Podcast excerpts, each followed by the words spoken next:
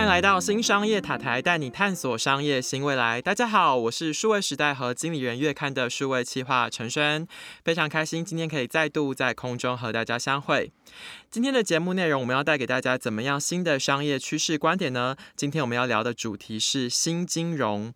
呃，聊到金融这么专业的议题，当然我们要请到专家啦。今天我们要邀请到的是数位时代的记者高静源，我们请静源跟大家打声招呼。Hello，大家好，我是数位时代的记者静源。为什么我们今天会请到静源来跟我们分享哦？其实是因为数位时代十月号杂志的封面故事就叫做《决胜新金融》。那这一期的封面故事呢，是由静源这边进行制作跟企划。那在这一期的封面故事呢，其实我们聊到了一个概念，叫做金融生态圈。那可不可以请静源和我们的听众朋友简单的说明一下金融生态圈是什么？它是怎么定义？那它又有哪一些特色？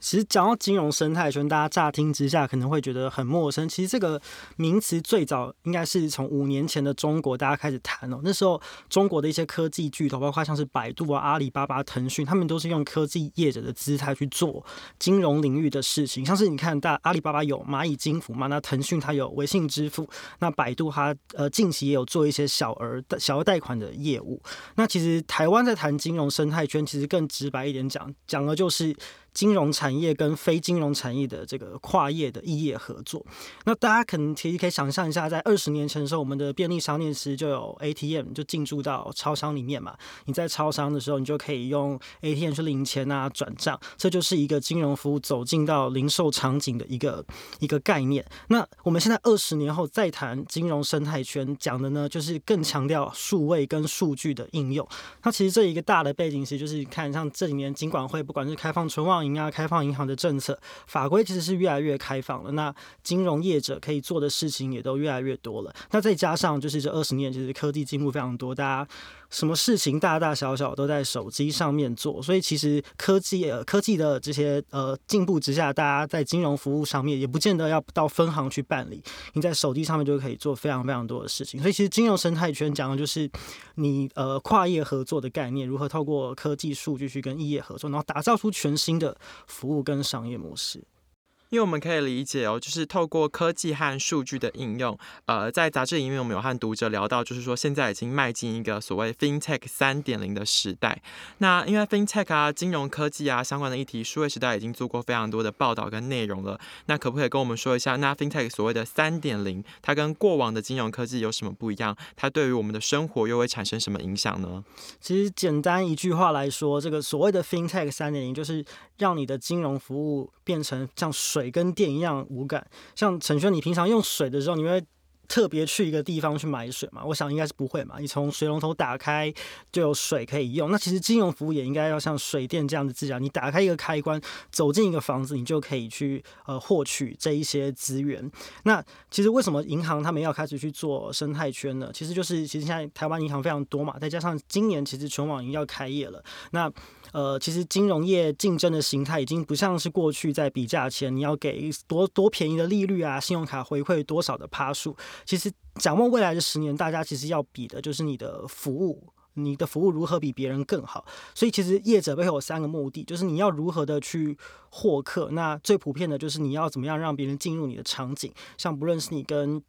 可能百货通啊，干嘛，或是跟电商发联名卡，这就是一个获客的方式。那在接下来第二步，就是要做到怎么样让大家可以更喜欢用你的服务嘛，增加你的粘着度。那其实银行虽然说大家说是服务业，可是你平常。陈轩，你一个礼拜会打开几次银行的 App？其实次数应该没有很多吧？嗯，了不起一两次吧。对，可是像你打开你的 Instagram、Facebook 或是 Line，其实是每天甚至是每个小时都在做的事情。所以金融业他们现在要思考，就是说他们怎么样把他们的金融服务去融融合到你生活的场景，甚至是你平常用的这些社群数位的服务里面，来去增加你的粘着。如果你不知不觉每天就会进到银行的平台、银行的服务里面，那你越用越多，呃，这些银行的服务之后，他们就可以累积更多的数数据，那这些数据他们就可以去创造出新的商业模式跟服务，然后把这个金融的服务呢，在你的生活的各个面向提供给你，你就不再需要特别为了要获取金融服务到他们的网站上面，甚至到他们的分行上面，你在无形之中就可以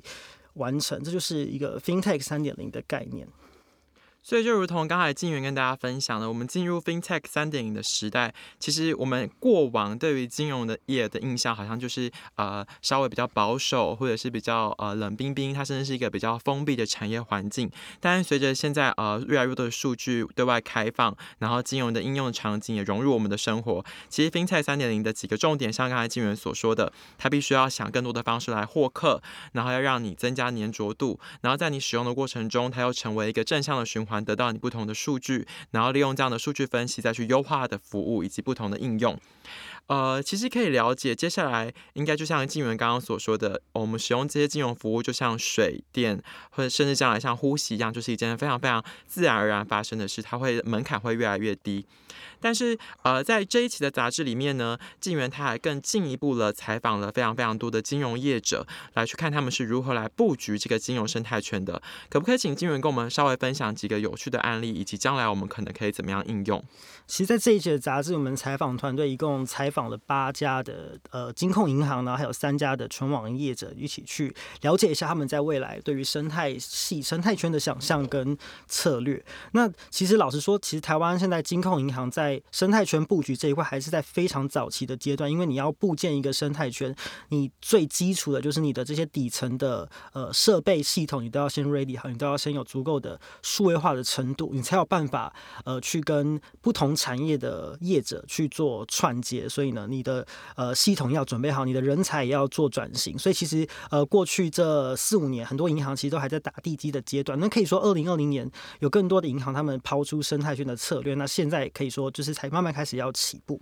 那其实可以给大家一些想象，现在听起来好像非常的抽象，那。未来生态圈、生态系的服务可以呃到底有多方便？我们可以跟大家分享几个例子。像其实呃，在今年八月的时候，台新银行他们就推出了一款 App，叫做 Reach Out Life。那他们号号称就是他们已经找了二十二家不同产业，这些产业包括从饭店啊、旅游啊，然后甚至是电商、餐饮等等的业者，然后全部到这个平台上面。那他们要做的一件事情呢，就是要服务台湾两千三百万的民众，食衣住行娱乐，呃，跟生活有关的事情。那我觉得他们一个比较有趣的一个特色就是，呃，点数的交换跟使用。其实现在大家，呃，不管是在买东西或者是在社群平台上面，其实都有非常多的点数嘛。那你可能其实又忘记说你在 Line Point 有多少点，在拍钱包有多少点，非常非常多的点数。那台新透过呃 API 的串接，他们把你身上所有的点数都可以汇整到他们的这个 App 的界面上面，就可以像是一个仪表板一样，看到你。呃，所拥有的点数在每一个通路里面是有多少？那他们下一步要做呢？就是你可以用 A 通路的点数去折抵 B 通路的消费。就是比如说，你以后可能到星光三月购物的时候，你就可以用全家的点数去折抵你的消费。那再下一步，他们想要做的就是把你的很多的这种电子的。兑换券也都整合到他们的平台上面，像其实现在非常多的呃，无论是零售或者超商业者都有推出寄杯券嘛。那其实你非常多的寄杯券散落在各个不同的 App，你管理上也非常的麻烦。那他们下一步想把这些电子优惠的券全部都串接到他们的这个 Retail Lab 的 App 上面，所以你就可以一站式的去管理你所有的这些优惠的券啊、兑换券还有点数。那还有另外一个例子是贷款的例子，你可能过去要贷款，你很麻烦，你都要先去银行的网站上面去填写很多的资料，然后经过很多的流程，你才能够呃拿到你的贷款的钱。那其实现在。工作的形态越来越多元，很多人可能就是当 YouTuber 或是当一般的卖家，你可能不见得有呃薪资单可以提供银行作为你的财力的证明。像国泰世华他们跟 Pinkoi 就有一个贷款的合作，那他们这个合作就是你可能在 Pinkoi 上面有你自己的呃。网站，然后你可能提供你的每个月的销售的数据啊，然后你的呃客户订单的一个状况，那他就可以透过这个来作为你信用评估的依据，然后来贷款给你，就做到其实就是。普惠金融的目标，因为其实像过往这一些人就会被称作所谓的信用小白，是吗？就是他可能在廉政中心并没有你任何的信用记录或资料。那你身为一个创作者，或是你是一个斜杠青年，你也没有所谓的薪资单去证明你的相关的呃金融的服务的背景。那你的过去可能在因此贷款会有一点困难。但随着这些业者互相开放资料、做 API 的串接等等，他们接下来就可以让我们的金融服务越来越便利。所以刚才金源跟我们分享了两两个例子。一个是台新可以做到点数的串接，那另一个是国泰跟 Pinko 的合作。那还有其他的案例可以分享吗？其实像纯网银，他们也提出非常就是很多未来性的场景的想象。像曾经有一家呃纯网银的业者，他就有分享说，你可能平常到一个，比如说你去百货公司买东西，那你今天可能今月底了还没有发薪水，可是你就是很想买一个新的 iPhone，但是你没有钱，那这时候怎么办呢？那其实。呃，在未来的这个生态圈的想象里面，是因为我们有五 G 嘛，所以万物皆联网，所以你在一个零售的场景，它就可以知道说，哦，其实你平常的信用往来的记录是怎么样，它就可以依据你可能平常。呃，这些信用的数据，然后给你一个临时的额度，然后让你在现场可以做消费。那这个额度会从你下一个月薪水入账的时候就扣除。所以其实你整个呃获取这个金融服务的过程是很无感的。你在一个场景啊，你没有钱，没有额度了，然后它透过可能 AI 的运算，马上就给你一个额度做消费。那下个月之后就把这个额度从你的薪水里面扣掉。这就是在场景里面你可以去得到你的金融服务，然后你不会有太多的障碍或是太多的门槛，就自然而然的。完成。这些东西是已经落地的吗？呃，其实还没有，因为其实有很多很多的服务，其实都牵涉到法规的问题嘛。比如说，呃，其实很多的金融服务是需要金融牌照才能够提供的。那这其实整个过程里面都要透过很多的修法跟主管机关的沟通，然后才有办法推出落地。那其实很多的银行现在都在尝试的做一些呃短期的合作试验，然后找出呃怎么样保护消费者的个资，然后又能够让这个流程非常顺畅，然后主管机关也觉得。这个风险不会太大的方式，然后再推出服务这样。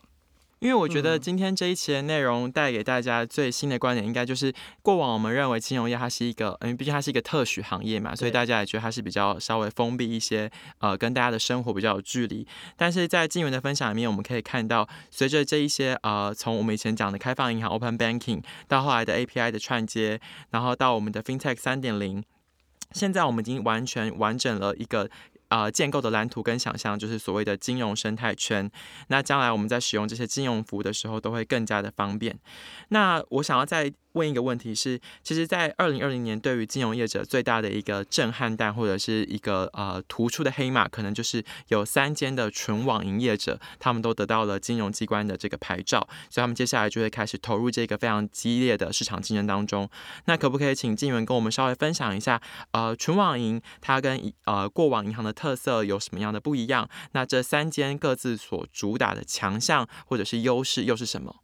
其实纯网银。能做的业务、能做的事情跟一般的银行都是一样的，因为他们同样都是以引领这个银行业者的牌照。那跟一般传统银行其实最大的差别就是在于他们不能设置实体的分行，所以所有的服务都是透过手机啊、透过呃网页电脑来做完成的。所以呃，在这个情况之下，从网营业者怎么样去布局他们的生态圈策略，就非常非常的。非常非常的关键。那呃，三家业者都有不同的特色啦，比如说像是 Line。像呃，Line Bank，他们最大的特色就是他们在 Line 上面的资源嘛。在台湾，其实每个人都有 Line 账号，在台湾有两千一百万的这个 Line 的活跃用户。那呃，曾经呃，Line 的总经理就分享过说，他们未来在生态圈的策略上面就会非常的着重他们自己的社群上面的原生场景。他们会尽量的从呃你在 Line 上面可能会用到的服务，然后可能会需要的金融需求去去开发。像比如说，你可能在 Line 上面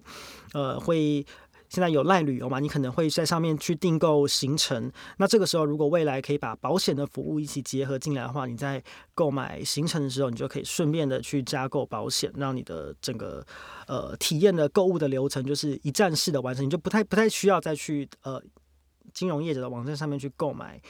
保险，你在杂志上是不是有写到台湾人一天开 Line 的次数大概三十多次吧？如果你有在呃工作上面用 Line 在沟通的话，其实次数可能是是更多的。所以其实 Line 他们就非常强调在 Line 的每一个环节、每个场景里面去找到你可能会需要金融服务的可能，然后从这一些呃点上面去延伸出金融服务。那不只是刚刚提到的，你可能会已经可以想象得到的金融服务，他们未来的目标是开发的开发出来连消费者都还没有想象到的呃金融的服务。嗯，所以对 Line Bank 来说，它最大的优势就是，其实它在台湾人的生活中的粘着度和使用的频率都已经相当相当的高。那在这是 Line 原本的通讯软体的服务嘛？那其他两间，那接着我们谈将来银行，你觉得呢？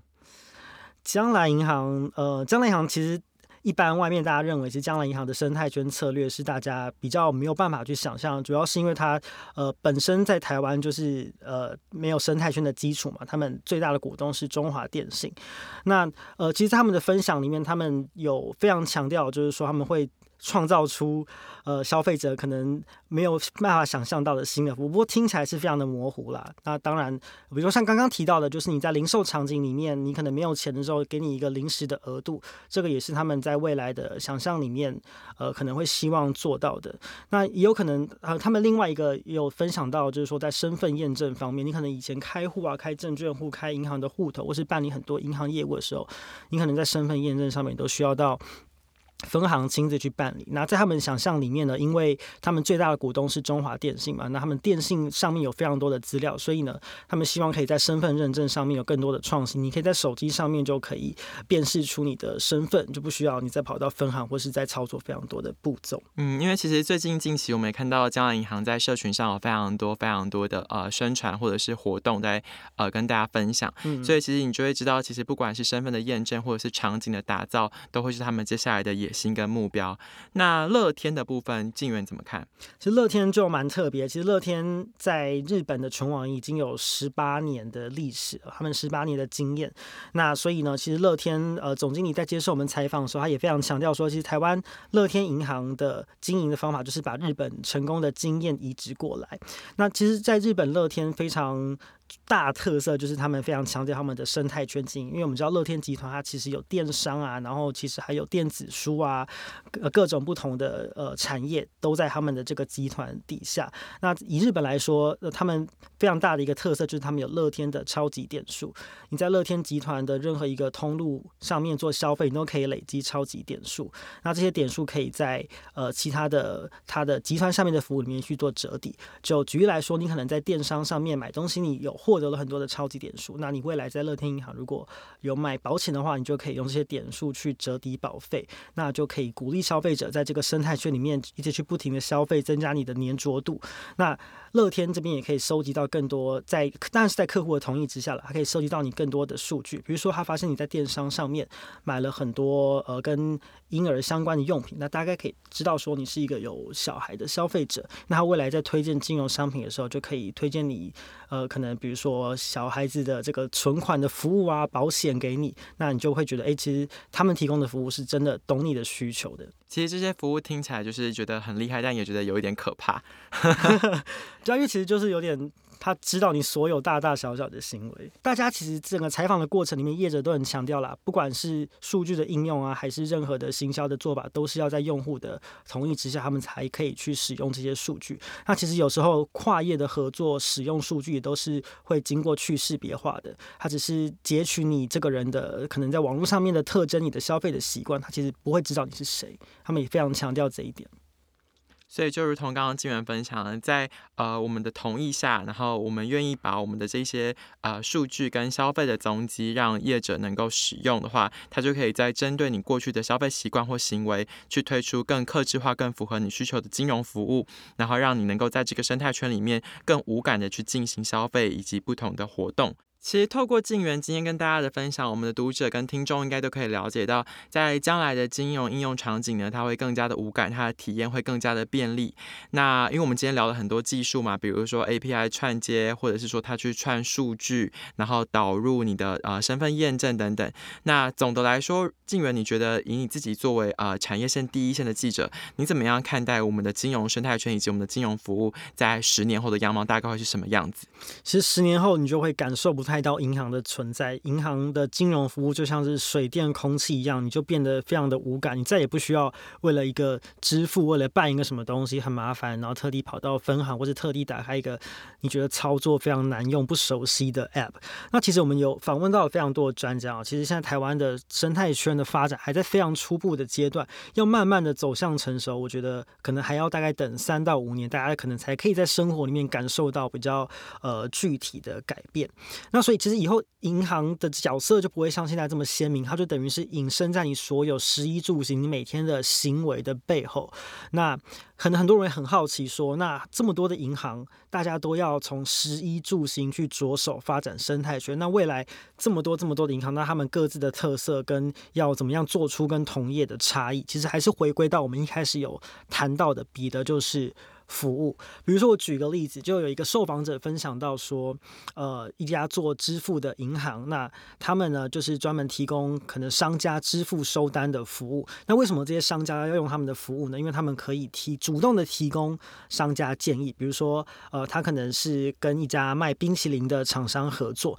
那他其实非常清楚可以看到每天多少的消费者买什么样特定的口味，比如说他发现这个礼拜。呃，巧克力冰淇淋的口味，这个口味销售的非常非常的好，所以他就可以反馈给这个业者说，哎，其实这个销量非常好，所以你要不要在叫货的时候把这个口味多多叫一点，然后来满足你客户的需求？那其实作为业者，他就会觉得说，哎，其实他用你的这个收单或者支付的服务，你还可以提供他数据上面的洞察，给他商商业上面的建议，他就觉得这是一个价值的服务。那自然而然，他就会因为你这个价值的服务去使用你的金融服务，所以这。就是未来十年之后，呃，金融业者彼此之间要做出差异而且胜出的关键，就是你怎么样超前一步想到呃好的服务，或者是别人都想不到的创新的商业模式。那其实这个答案是什么？没有人知道。其实大家都说，其实生态圈它就像是一个有机体，它会随着时空环境跟产业的改变去做变化。所以其实谁也没有办法预测到说，可能未来一年、未来两年，